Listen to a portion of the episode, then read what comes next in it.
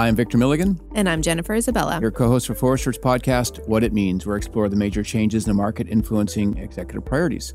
And here with us today is Ellen Carney, Principal Analyst at Forrester, to discuss how two big dynamics, the empowered customer and digital, are affecting insurance. Welcome, Ellen. Thanks for having me today.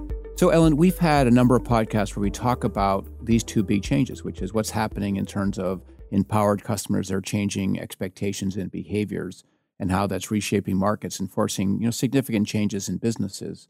The same holds true for digital.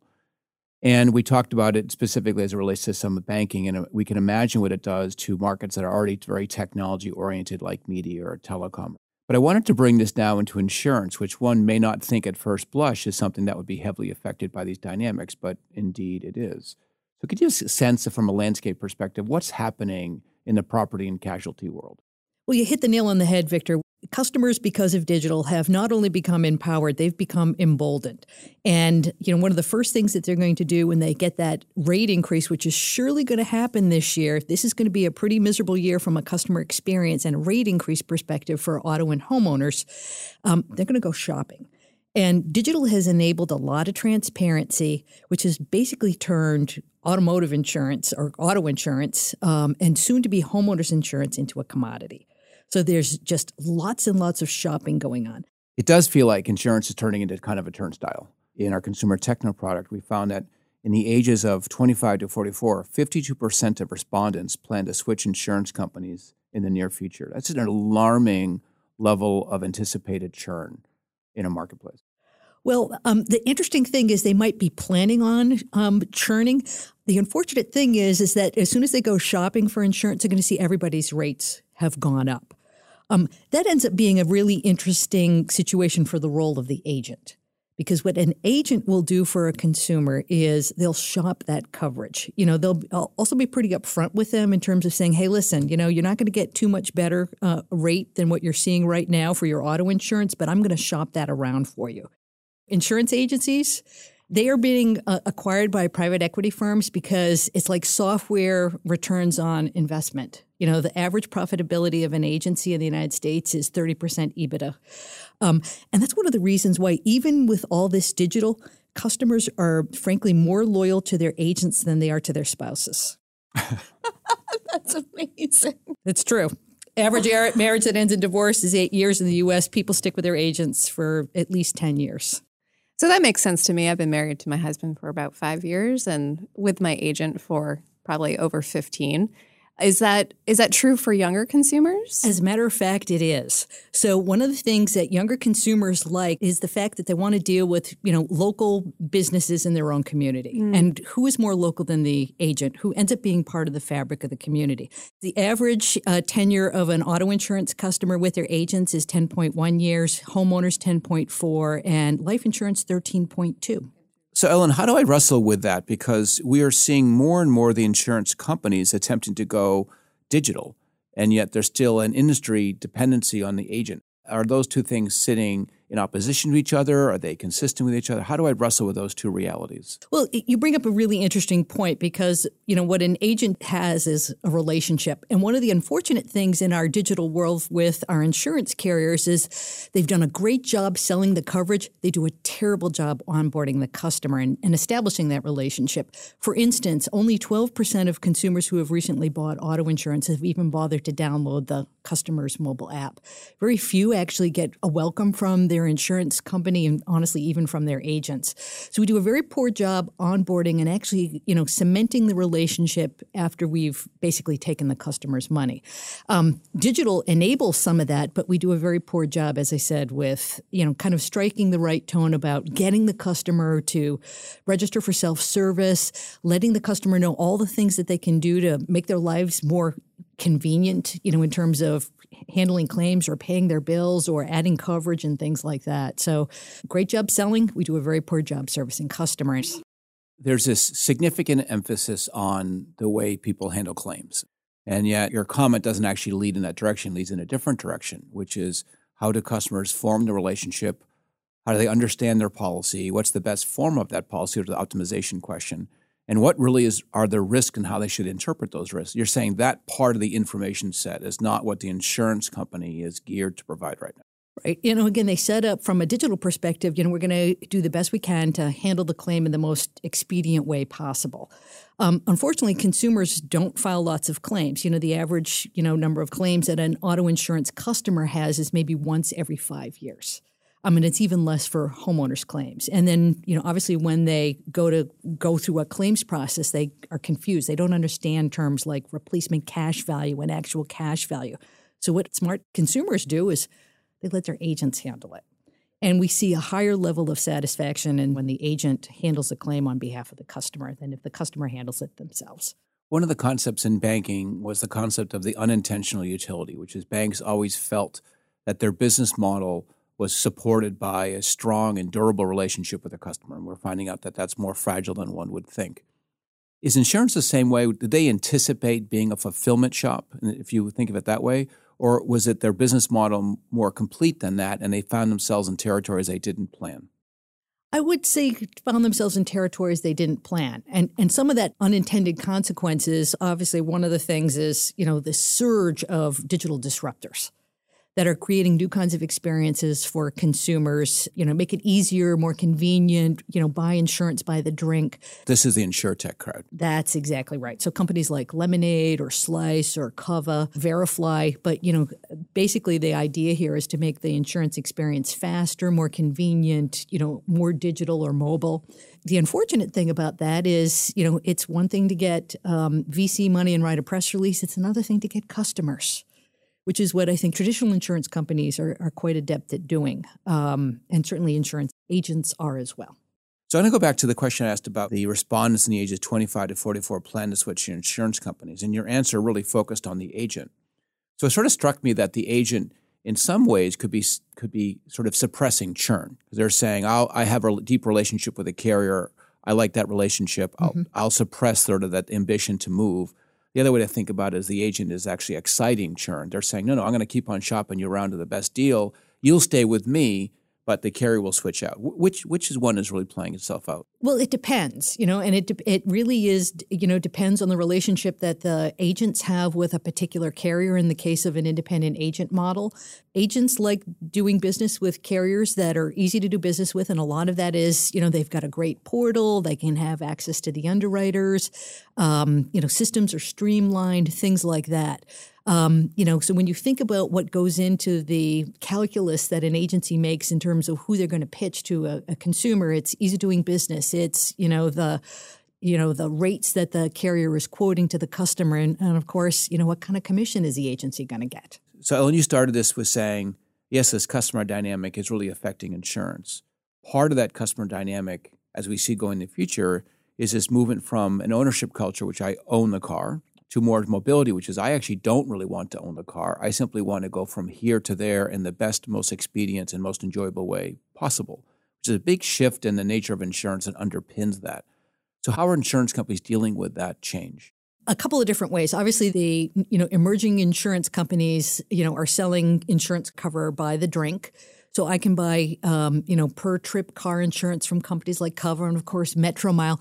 We've even seen, you know, traditional insurers like Amica, for instance, offering, you know, basically insurance based on blocks of miles that you have, and you have as a consumer a mobile app that basically meters and keeps track of how much you're driving so you can see when your insurance is going to be up. So I think, you know, we're starting to see the traditional insurers kind of adapt their own coverage to reflect kind of these demands that consumers are, are having in terms of, you know, buy buy the drink. And I can imagine that this buy the drink brings up a number of different issues, which is one trip is different than another, and the risks of one trip are different than another. We've had many conversations about what is the true application and role of Internet of Things. And this appears to be one of the ones that sort of screams at you, which is I now have a vehicle, whether I own it or not, that is sort of surmising what's happening, giving the data to the insurance company, and they may be doing on the fly risk assessments. That's part of the overall calculation. Is that happening today? Well, one of the cool things about my job as an analyst is I trawl patent filings to see who's doing interesting things. And of course, State Farm filed an interesting patent a couple of years ago around a driver impairment score. And, and here I'm not talking about the fact that um, you know you might put too many on board after the football game, but you had a bad day at work and you know you're under a lot of stress. So you can imagine this world, Victor, that you're kind of talking about, where it's not just you know uh, insurance for when you're driving the car or not driving the car, but the insurance is going to adapt to you. It's going to know who else is on the road. It's going to know how much stress you're under. It's going to know what the weather is. It's going to understand what kind of claims have happened in the lane that you're driving in. Um, all of these things are, are, going to actually inform how we're going to, you know, rate risk and package up insurance. So, you know, Victor, basically what's going to happen on your way home from Forrester, you're going to get a quote for auto insurance. And because your driving data is now could basically be portable, you could do a reverse auction and say, okay, insurance companies, how much do you want to bid for my drive home from Forrester today, knowing all these things that you know about weather, you know, traffic, who else is driving, and me, Talk about an empowered customer Absolutely. model, right? Well, think about this from the insurance company's perspective. Boy, you can't shop that around very easily. All those things go, it creates very personalized kinds of coverage. So, you know, that whole transparency we had talked about, that ends up going away. You know, that becomes a policy of one. So, in that context, we now mostly live in a world where auto and home policies are established on an annual basis or an event basis. That's right. And you're now talking about a world where those policies are done relatively on the fly. This goes to the conversations of artificial intelligence and the use of it in their core operations. Is this what we should be looking at? Absolutely. And of course, we certainly have seen this in our interviews and our um, ongoing benchmarks that we do on the digital business team here at Forrester. But uh, artificial intelligence and smart virtual agents to help consumers pick the right insurance coverage, help them navigate the risk from coming storms and what have you, you know, are, are on everybody's roadmaps maybe they're not ready for prime time now, but you know they get smarter. They're going to become very much a, an important part of the relationship that we have with our insurance companies. But this, I think, to your point, also just changes the nature of underwriting, right? Absolutely. And of course we're seeing that reflected in, you know, you know, you talked about some of this on-demand insurance. When you think about how insurance companies are getting pummeled here in the US right now from, you know, wind, fire, floods, you know, that sort of thing. Um, now you're starting to see the insurance carriers starting to open up their core systems and expose their, you know, their APIs to partners who can build new kinds of you know value added APIs that are going to extend the value that the insurance company can offer to customers. So we talked about the changing dynamics in auto, and then you just pointed out something very different, which is you have two different dynamics happening. The first one is the influence of global warming and some of the storms we've already seen and we would expect going forward. Then you see higher concentration in urban areas. So, like in Miami or like we've seen in London and other places, when it hits, there's a big insurance take on it, but it hits infrequently, but it hits acutely. So, how are insurance companies adapting to those two dynamics? Better underwriting models uh, or actuarial models to better understand risk. Big data is informing how we can, you know, better rate risk. Also, kind of going back to some of the points that we made is, you know, the ability to buy on-demand coverage that could cover a, a flood event or a power outage that could, you know, provide additional revenue to the insurance companies outside of regular homeowners coverage or, or, or that sort of thing. Could you provide an example of an on demand provider? Oh, sure, absolutely. Um, in the UK, there's a company called FloodFlash that is basically on demand flood insurance coverage. And when you look at what's happening with the uh, national flood insurance program here in the United States, you know, in the hole for billions of dollars. The idea of being able to have a private company offer these kinds of, of you know, per event, you know, flood coverages is going to be really important. Another interesting one, obviously, is, um, and we can see this, you know, anytime we turn on TV, is Samsung's Life Hub refrigerator. So not only are they going to tell you what, you know, you need eggs and butter at the store, but it also is going to be able to say, listen, there's a bad event coming do you want to buy um, you know coverage for the contents of your refrigerator? Because we may lose power. And by the way you know your smart um, home assistant is going to be able to tell you that's not covered under your policy. And who knew? Samsung is the largest insurer in korea. One of the conversations we've had with Michael Facemire and, and James McQuivey is the role that the virtual agent will play in people's lives. And so the way that, that I think about it is that it starts with the simple thing we do now, which is we have a conversation with them and we ask them things and they give us answers. And it's going to turn into a much more informed conversation. And in that conversation is going to be much more of an influence that they garner by making suggestions along the way based on preferences I've stated or that they've inferred, or like the old search engines, that they're motivated to provide me. So you're saying insurance is going to be part of that conversation as well.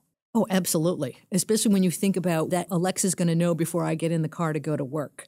It's going to be able to coach me in, in terms of, you know, you might want to consider this kind of coverage today. You know, what I know is happening from a weather situation, you know, you're not covered or you're not sufficiently covered. So, you know, here's a way we're going to be able to make sure that you're kept safe and, you know, a- any impact of this event is minimized. So we look now at an insurance market, property and casualty, that is mostly governed by the agent and the relationships as you described it, is witnessing pretty meaningful churn, and that that will not probably go down, and is being affected by dynamics out of its control, which is changing customer behaviors, global warming, other things. How are the insurance companies just coping with a set of those changes coming upon them?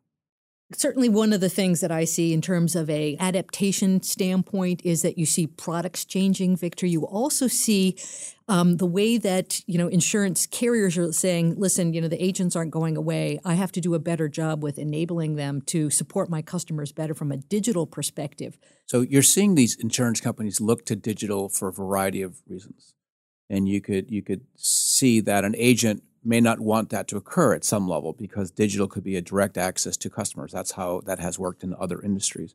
Are agents inhibiting, neutral to, or enabling sort of a digital transformation that happens at the insurance company level? Well, it depends, you know, and I think it depends on the character of the agency. So obviously, when you see you know agencies that have you know a younger um, uh, population of customer service reps or producers or even agency principals, they're much more in tune with, hey, this is digital. This is you know part of what we do. I mean, any of the InsureTech Boston or Hartford events, you have agencies there.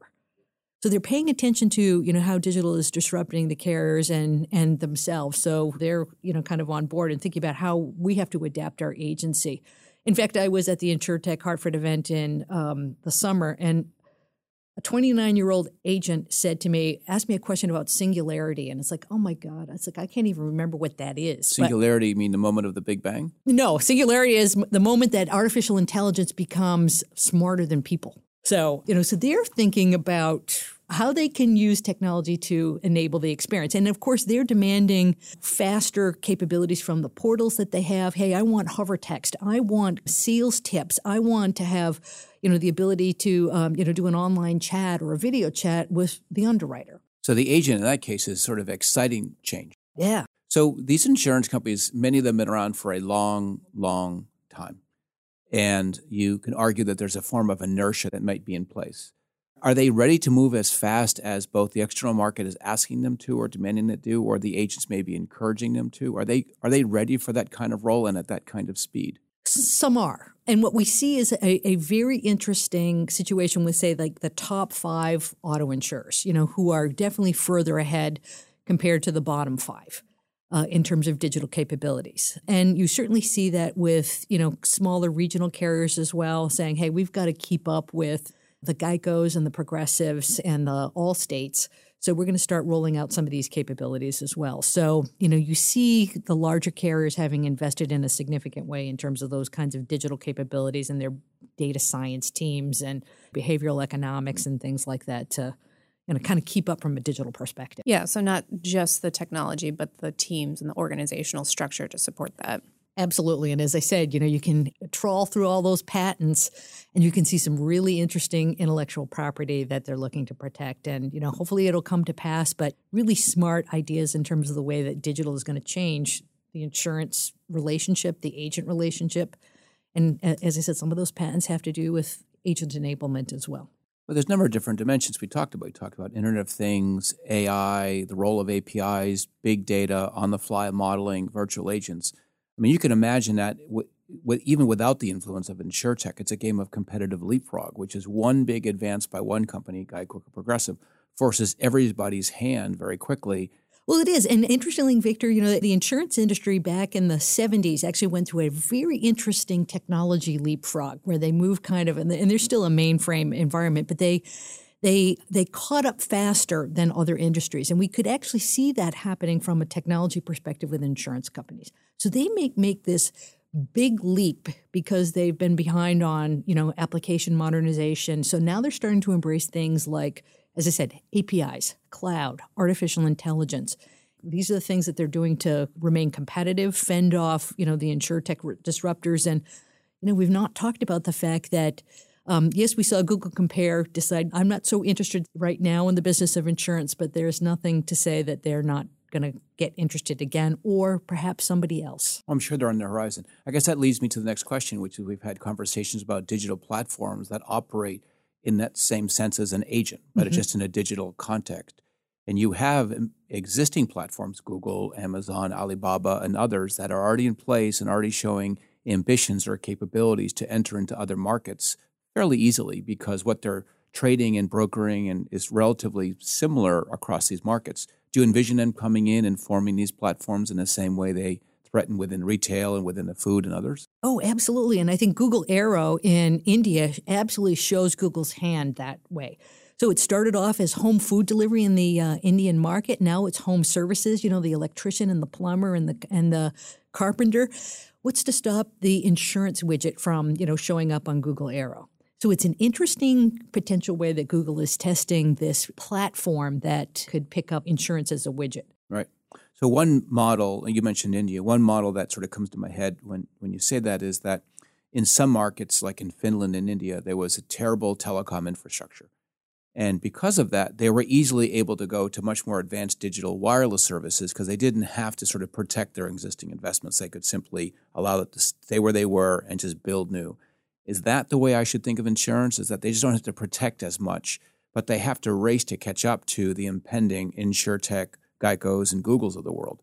Yeah, absolutely. And you mean bring up a great point. You know, if we didn't have landline infrastructure, you know, mobile made perfect sense. So you could imagine the same thing happening. Um, you know, we actually did talk about the fact, uh, you know, that a telco could buy an insurance company so that's certainly not beyond the realm of reason. Orange bought a bank. Um, what's to stop Orange from buying an insurance company or Verizon or AT and T? Yeah, we have had many conversations, and there's always been this talk track of blurring industry lines, and you know we may have to change the word blurring to blasting because digital is sort of just tearing down these walls and you know barring the considerations of regulations and how to handle them, whether you want to be regulated or not. There's a simplicity in providing retail services and offerings. Absolutely. You know, again, if this is if the whole idea is making it more convenient to the customer, it makes perfect sense. And actually, when you think about, you know, how some insurance companies philosophically or culturally or, you know, even technically can adapt to this world, you know, some may say, listen, I'm just happy to be just a producer of insurance products and I'll let that be sold through a managing general agent, even if it's a cool digital one. And, you know, I'm just going to be happy manufacturing insurance coverage. There's a blending of sort of experiences. You mentioned the Samsung Hub refrigerator, which is it's logical to sort of connect lifestyle and insurance together. We've had some conversations about automated vehicles, which is you can imagine insurance playing a central role in a marketplace that will be competed among car makers, media firms, publishers, and others. And in comes your insurance companies that have a very immediate sensibility about how this would play out if they're advancing mobility experiences and if they're doing on demand, whether the reverse auctions or just simply on the fly policymaking. Yeah, you could absolutely imagine that. But, you know, when you think philosophically, one of the um, greatest way for great ideas to uh, die in an insurance company is the role of legal and compliance. So they remain extremely powerful in insurance companies. So, yes, you bring up some wonderful ideas of how this could actually evolve. But it says to me that we have to catch up from a regulatory standpoint in terms of how this technology is changing, and we certainly aren't there yet. So, Ellen, we started this conversation by saying the two big dynamics customer expectations and behaviors in digital are influencing a whole range of industries. And insurance wasn't the most obvious one. And in these discussions, we talked about the current role of Internet of Things, AI, API, big data, on the fly modeling, dynamic and reverse auctions, the role of virtual agents, and all sorts of things that one would not have imagined at first blush. So, if I'm an insurance company or in this space and I'm trying to play catch up to that leapfrogging sort of dynamic, what does it all mean to me as an executive trying to make sense of this and stay either at pace or get ahead? Victor, fundamentally, what insurance does isn't going to change. You know, it still protects our paychecks, it protects our well being, it protects our lifestyle, and it protects our assets. But the way it is going to be delivered to us is going to change. It's going to adapt to the risks that we might be experiencing in the moment. It's going to adapt to the things that might be going around around us. And it's going to be provided to us in slices or chunks that are going to be, you know, basically around the risk that we're experiencing in those kinds of moments. That's going to have, of course, profound implications from a technology and a packaging perspective for insurance companies. But I think one of the other fundamental things that aren't, isn't going to change is, you know, the humanness of taking care of people, you know, when they, you know, have a, a loss event or, you know, have an experience that insurance companies can step in to help them. Insurance isn't going to change that way. Thanks for joining us today, Ellen. Yeah, thank you. Thanks for having me. If you like what you heard today, please subscribe to Forrester's What It Means podcast on iTunes, Google Play, SoundCloud, Stitcher, or TuneIn. And don't forget to leave us a review. To continue the conversation, follow Forrester on Twitter and LinkedIn. Thanks for listening.